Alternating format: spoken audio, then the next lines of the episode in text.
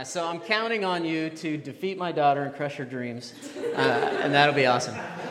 Uh, okay, so if you're a parent or if you've just ever been around small children before, you can relate to this. Our oldest child, for the first year and maybe three months of his life, I don't think ever once slept more than about 90 minutes, like in a row. Like, you know the feeling you have? Like, moms, you totally would get this. Where you just feel like you're in a daze for like three years in a row. Uh, uh, a few weeks ago, Pastor Rick and Thea, they were able to go on vacation and they were gone for a week, and Aunt Cheryl stayed with their kids. And their kids are a little older now, so they're better sleepers, but you know, like the sleep deprivation. You don't get to go to sleep if the kid doesn't want to. And so we had like this year, year and a half of just uh, what I would describe as misery. And I got to leave during the day, so I can only imagine what that was like for Brandy. Uh, what that was like. And so finally, my mother in law, God bless her, she said, You know what? I'm going to fix this problem. Have him come stay with me. And uh, yes, Michael, that was you. And uh, what she did that we just couldn't do because we didn't have the heart uh, with our first child was she took him upstairs, put him in his little crib bed thing, shut the door, and let him work it out. I'll see you in the morning, and whatever happens between now and then, it's all on you, little man. And we got him back three days later, and literally he was sleeping through the night. Our daughter Hannah was born just a few months after that, and so we went from crib to bed. And he would like, we didn't have to put him to bed. At like a year and a half old, we are like, hey man, go to bed. And he'd just go. It was amazing.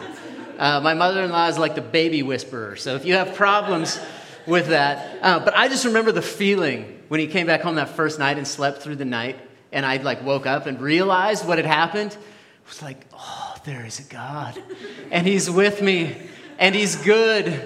And it was just so easy to be happy and excited about this new thing that, may or may not have been a big deal, but have you noticed in life, like when things go well, things go your way, it's just easy to see God's glory. It's just easy to be thankful. Uh, this last Thanksgiving uh, went pretty much according to plan for me. I had tons of things to be thankful for. Uh, it looked like a lot of other Thanksgivings, though. It was like me and my brother in law posted up in front of the TV with really full stomachs and with no intention of moving. Uh, that's basically how it went down.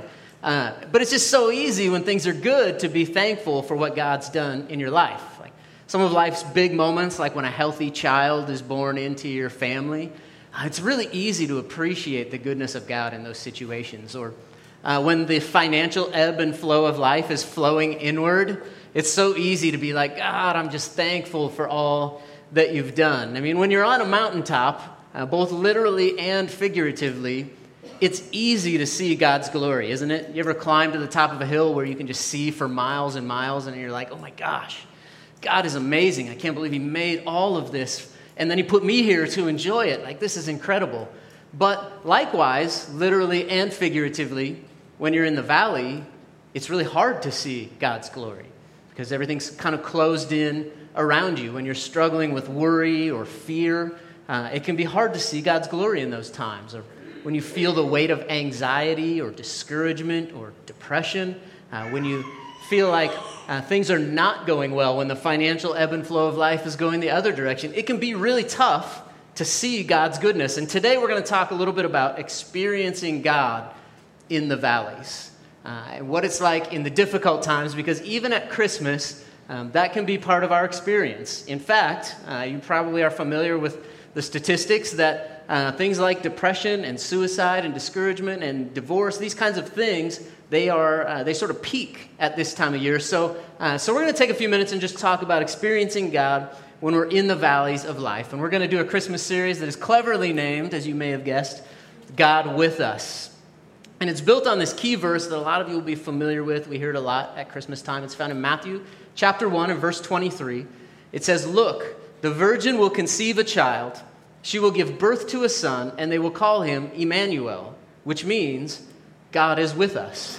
Uh, Matthew, of course, lived uh, right alongside Jesus, uh, but he's actually quoting uh, a passage from the prophet Isaiah, uh, Isaiah chapter 7, verse 14. It was actually written 700 years before Jesus. Matthew's actually quoting him, and he says, The virgin will conceive a child and she'll give birth to a son, and his name will be God with us. Over the next few weeks, we're just going to talk about this idea that God is with us, the idea that God is personal. Uh, he both literally came down uh, in the form of a man. We know him as Jesus Christ. Uh, but he's also spiritually with us even at this very moment. Uh, so today we're going to talk about the valleys, but not to worry. Uh, next week is the mountaintops, so you want to be here uh, for that. That'll be good. But here's just a point of fact that is both literally true and metaphorically true that in order to have valleys, there has to be mountains. You don't, you don't have a high point unless you have a low point. Uh, mountains are high because compared to the territory or the terrain around them, they're much higher elevation. Brandy and I used to live uh, about 45 minutes south of Seattle. Uh, we, we maybe don't appreciate it as much because we have Seattle like right here in our kind of corner of the world. But I swear on like a beautiful, sunny, clear day, Seattle is the most beautiful city that there is anywhere. I haven't been to them all, but it is amazing. You're like, you got water, you got the, side, the skyline, you got the mountains, you got Mount Rainier over there, and Brady and I lived about 45 minutes south of there. And as the crow flies, from our living room is probably maybe 35, 40 miles from Mount Rainier. Uh, close enough that when you look out the window, it's like, it's like right there in your face. It just never got old, never got tired of, of looking at it. In fact, Pastor Rick has actually been to the summit of Mount Rainier. Uh, I can't really imagine what it looks like going the other direction. Did you see my house when you were up there? No, no, okay. Uh, but it's just incredible. If you spent any time there, you know what I'm, you know what I'm talking about. Well, what makes it so amazing is that compared to the terrain around it, uh, it's just so much higher. There's lower terrain all the way around the mountain. There's valleys, low places. Now, think about that for a second, just in the context of your own life. In order to have mountains, in order to have high places, there has to be something lower to compare it to, right? If, if all of the terrain was just the same elevation as Mount Rainier, it would just be a plateau. It wouldn't be impressive. Well, the same is true in life. Have you noticed that you appreciate the good times much more looking back on the hard times that it took to get there? Uh, that's, that's how life works. In order to have mountains, there has to be valleys. Uh, I wish that wasn't true, uh, but I think most of us have lived long enough to realize that. So uh, I'll just share with you how this maybe played out uh, once in my life. Uh, in, back in 2008 was sort of the beginning of the recession in our in our country. And uh, I was kind of living the dream. Um, Brandy was a homemaker. I had a job. I worked at a church that I loved, had a great relationship with the other staff there. We enjoyed our, our church. We had this little posse of rugrats. Uh, our oldest Micah was four, and our youngest Ezra was just a few months old. And uh, things were just going generally well. Life was simple back then, wouldn't you? Wouldn't you say so, babe? And uh, but good. It was, it was awesome.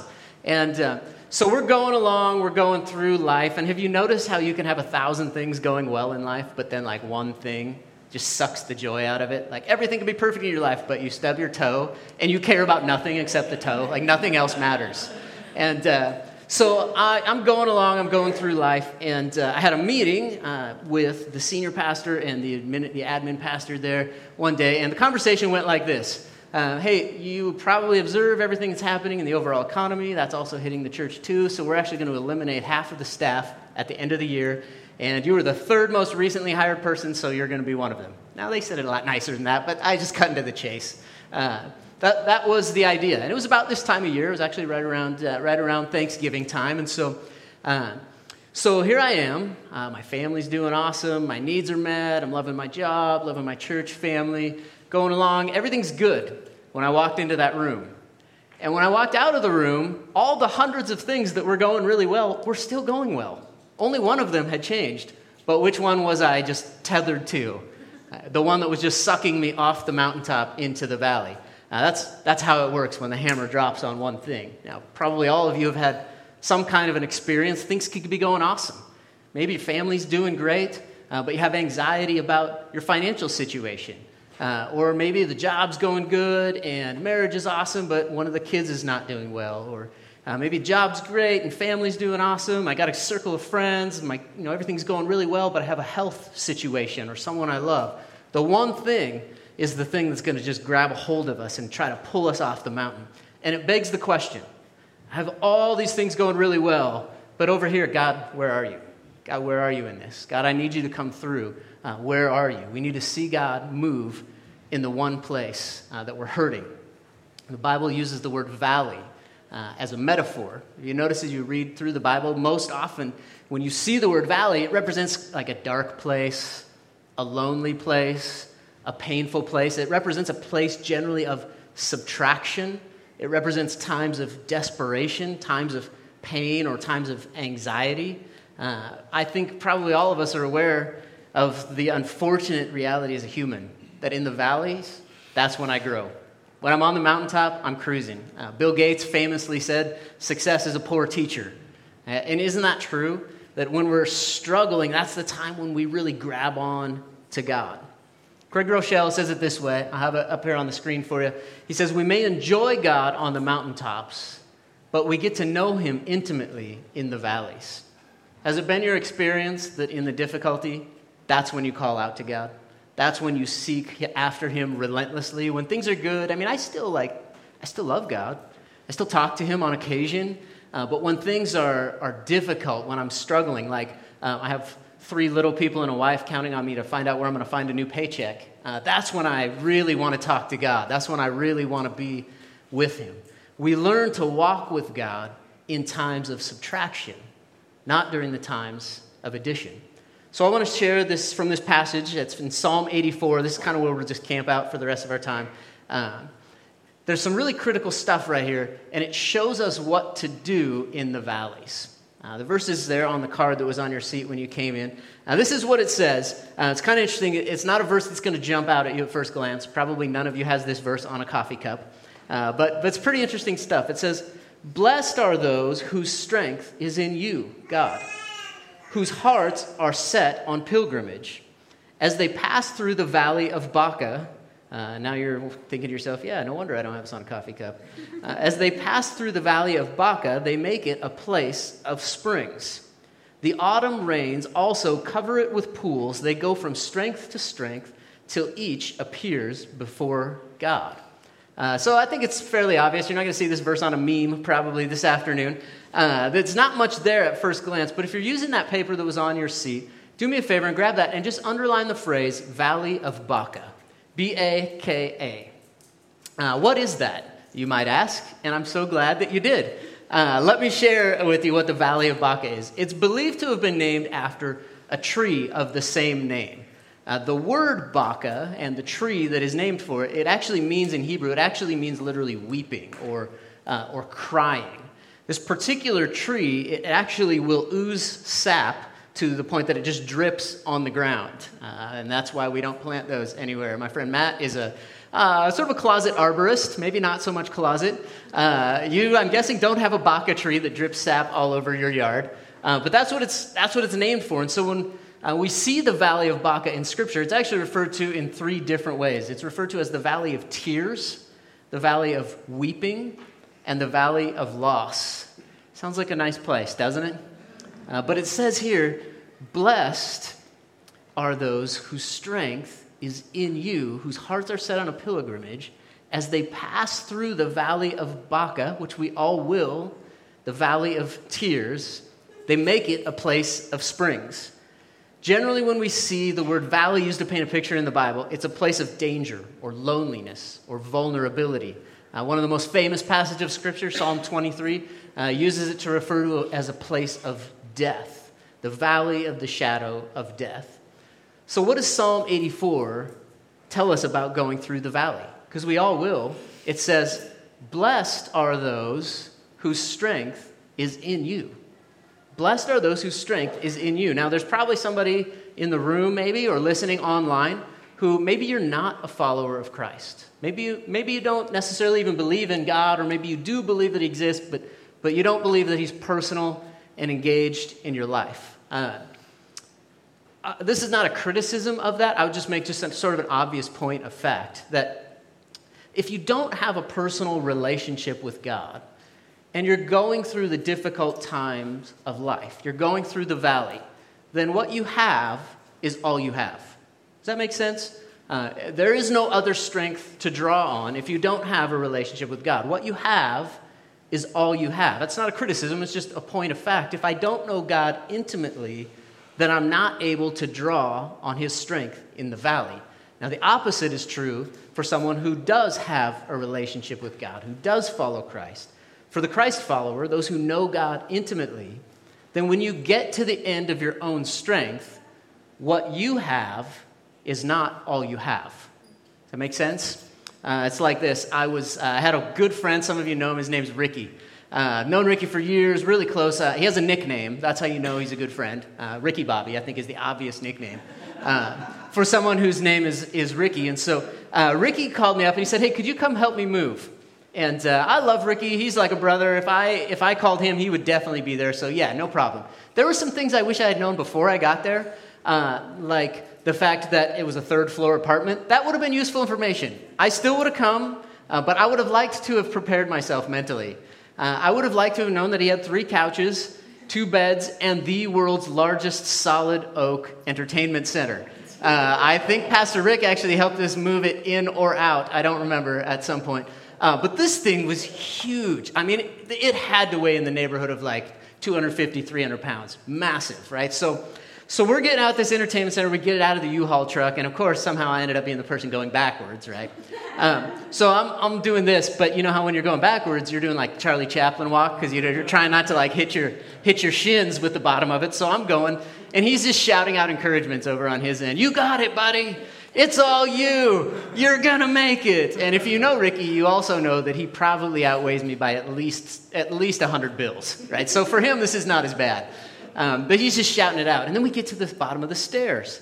And he's like, All right, man, you got it. It's all you. He kept saying that. It's all you. I, I don't know. I don't get it. But one thing I noticed was that every time I managed to go up a step, it leaned forward a little farther. Because he's, he's still down there on the sidewalk. And I would go higher and higher, and more of the weight would like go his direction, which was pretty sweet.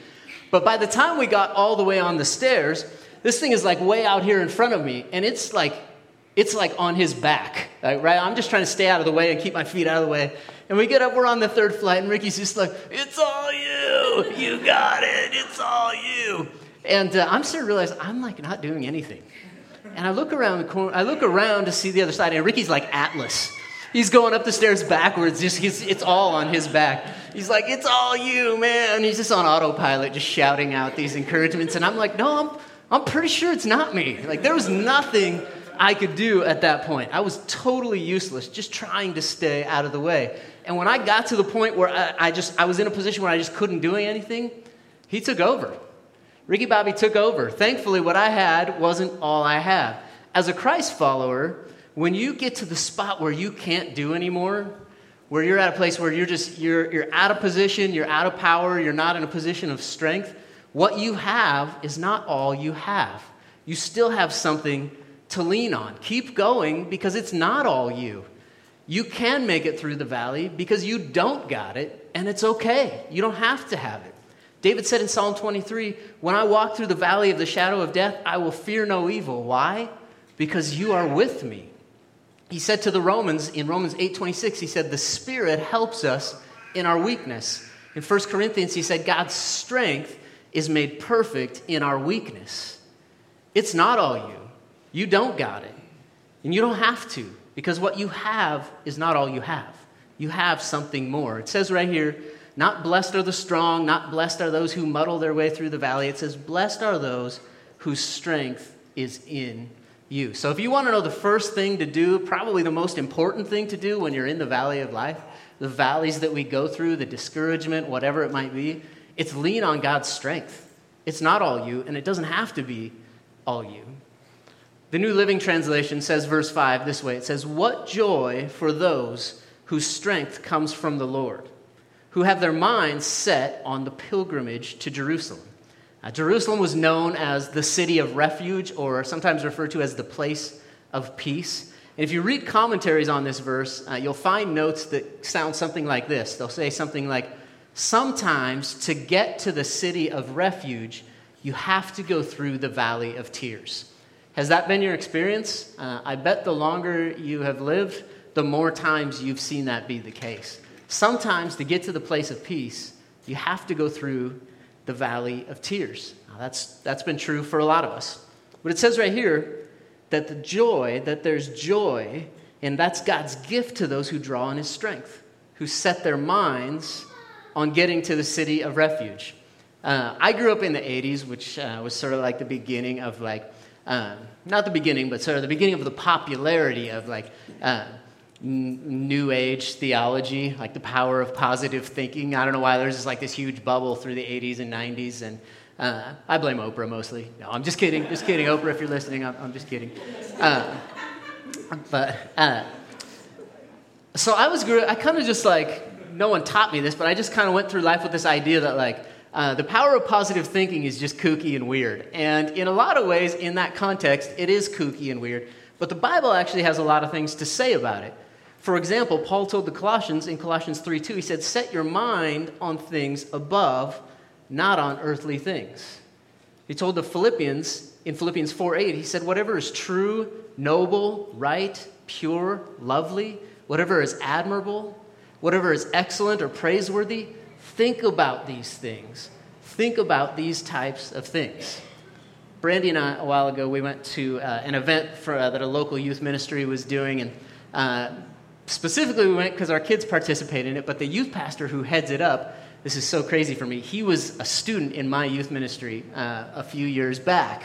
And uh, so was a total psych out because uh, my kids are actually older now than he was when I was his youth pastor. So it's pretty, pretty wild stuff. Uh, both rewarding and makes me kind of sad uh, to see them all grow up. But uh, so we were there, and one of the things he talked about was so interesting to me.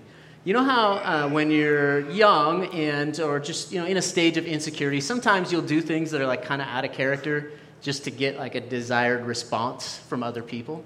So he would say how you know sometimes kids will uh, act sad or depressed to try and, and get a response from the people around them, to get attention. Uh, now, I think we probably all know you don't have to be a kid to do that. Uh, sometimes adults do that too.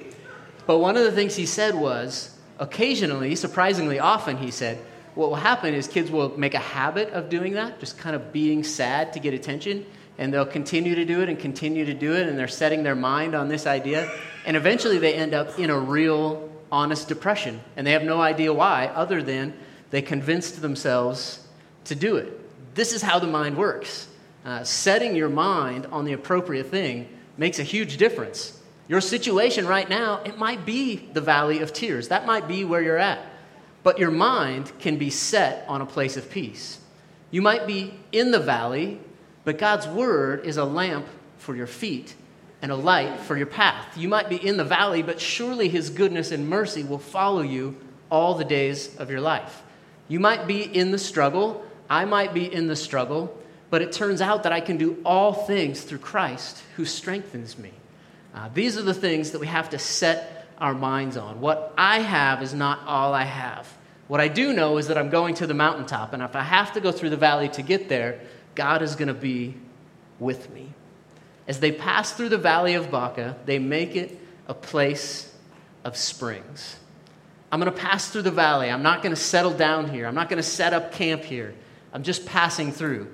Remember a few, uh, it's been a couple months ago now, we were talking about, as we were going through the story, uh, how the Israelites came out of slavery in Egypt and they were on their way to the promised land, this great place of peace and prosperity that God had set up for them, but they got bogged down in the desert for 40 years. Uh, and we can sort of read that story and be like, 40 years, seriously, you couldn't figure it out in 40 years.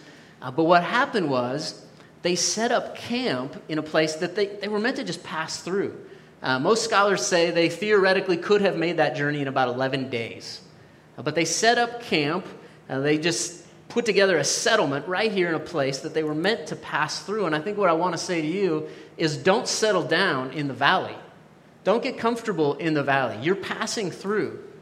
Notice the phrase, they make it a place of springs. The King James Version says they make it a well, uh, a spring of water or a well for water, same idea.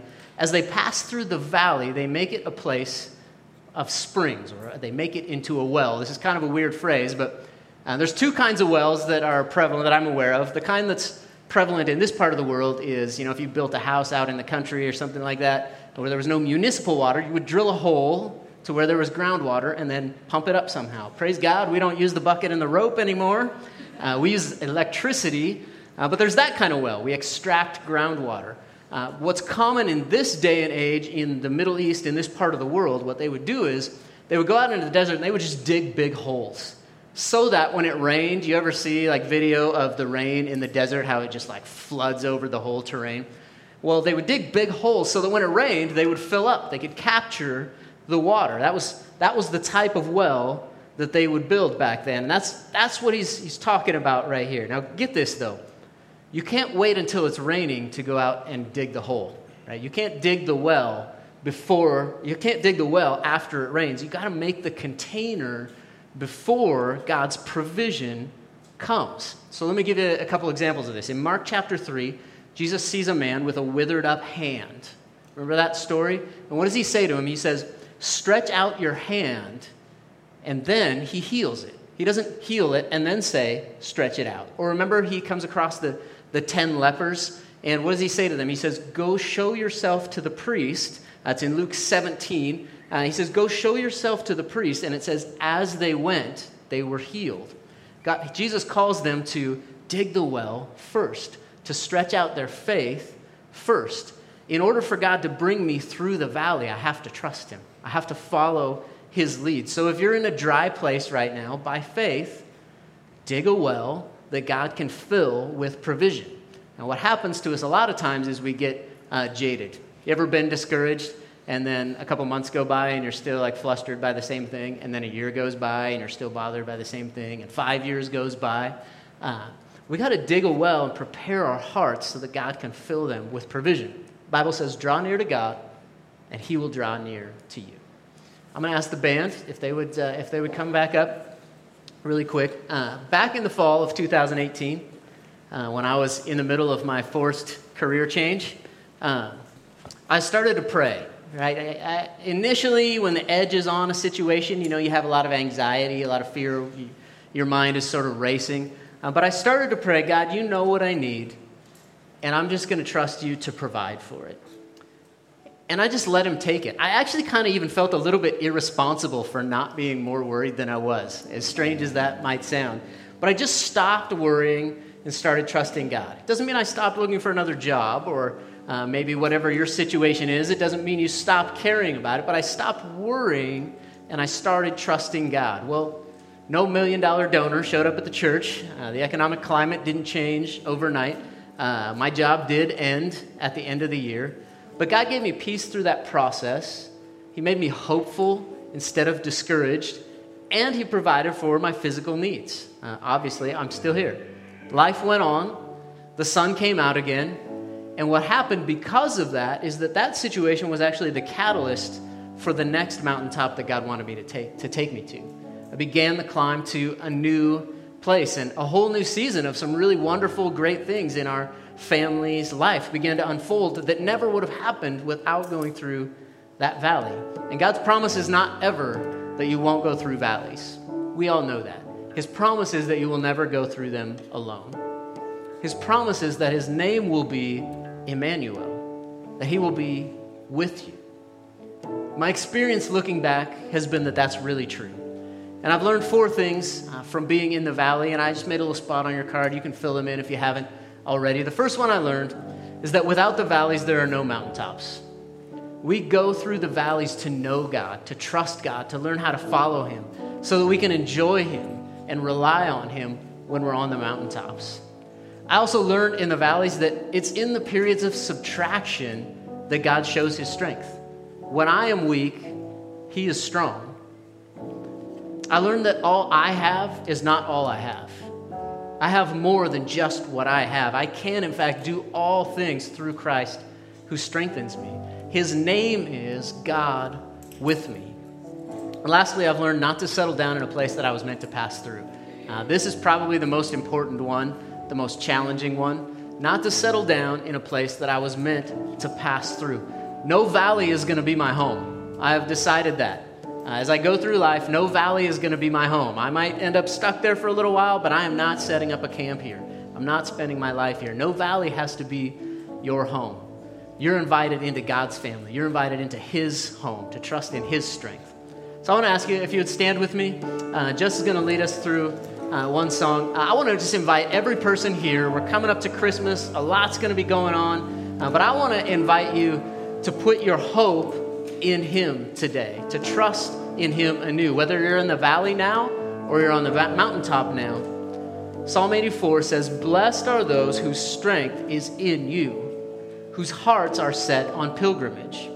As they pass through the valley of Baka, they make it a place of springs. The autumn rains also cover it with pools. And lastly, it says, they go from strength to strength till each appears before God in Zion. God's plan is for you to trust in Him and receive His strength for this situation. And then in the future, to trust in Him and receive His strength for the situation. And then after that, to trust in Him and receive His strength.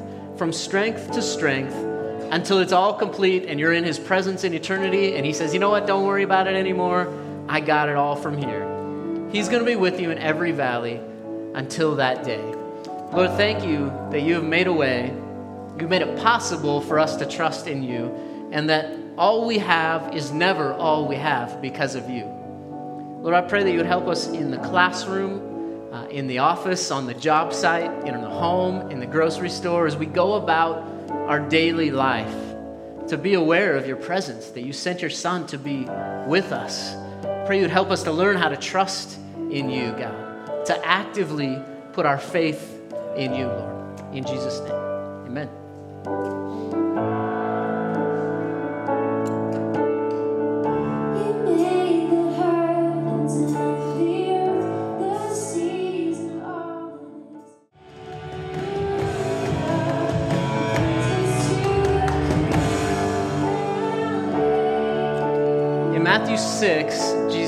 25, Jesus says, Therefore I tell you, do not worry about your life. And then he goes on and lists all of the things that we could potentially be worried about and concerned about. And the danger for us today, as we get ready to go, is uh, we can hear him say, Don't worry, trust in me. And then we can go out the door and do the exact same thing that we were going to do anyway. Okay, what I, what I want to really encourage you to do is to trust in him, offload the anxiety. Most of the stuff you're worried about isn't going to happen anyway, and a pretty large percentage of it might happen anyway, whether you're worried about it or not. But Jesus tells us what to do. He says, rather, seek first God's kingdom and his righteousness, and all these things will be given to you as well. Therefore, do not worry about tomorrow, for tomorrow will worry about itself. Uh, the most commonly given directive in the Bible, as I often point out, is some variation of the phrase, do not fear. Over 150 times throughout the Bible, God says, don't be afraid. Trust in me. Uh, so when we go out the door, uh, don't just remember the phrase, but let's actually live like people who trust in God and believe that He's going to do good things in our future. Pastor Rick is going to come and uh, he's going to kick us out. Yes, thank you, Pastor Kelly. You know, he shared the story.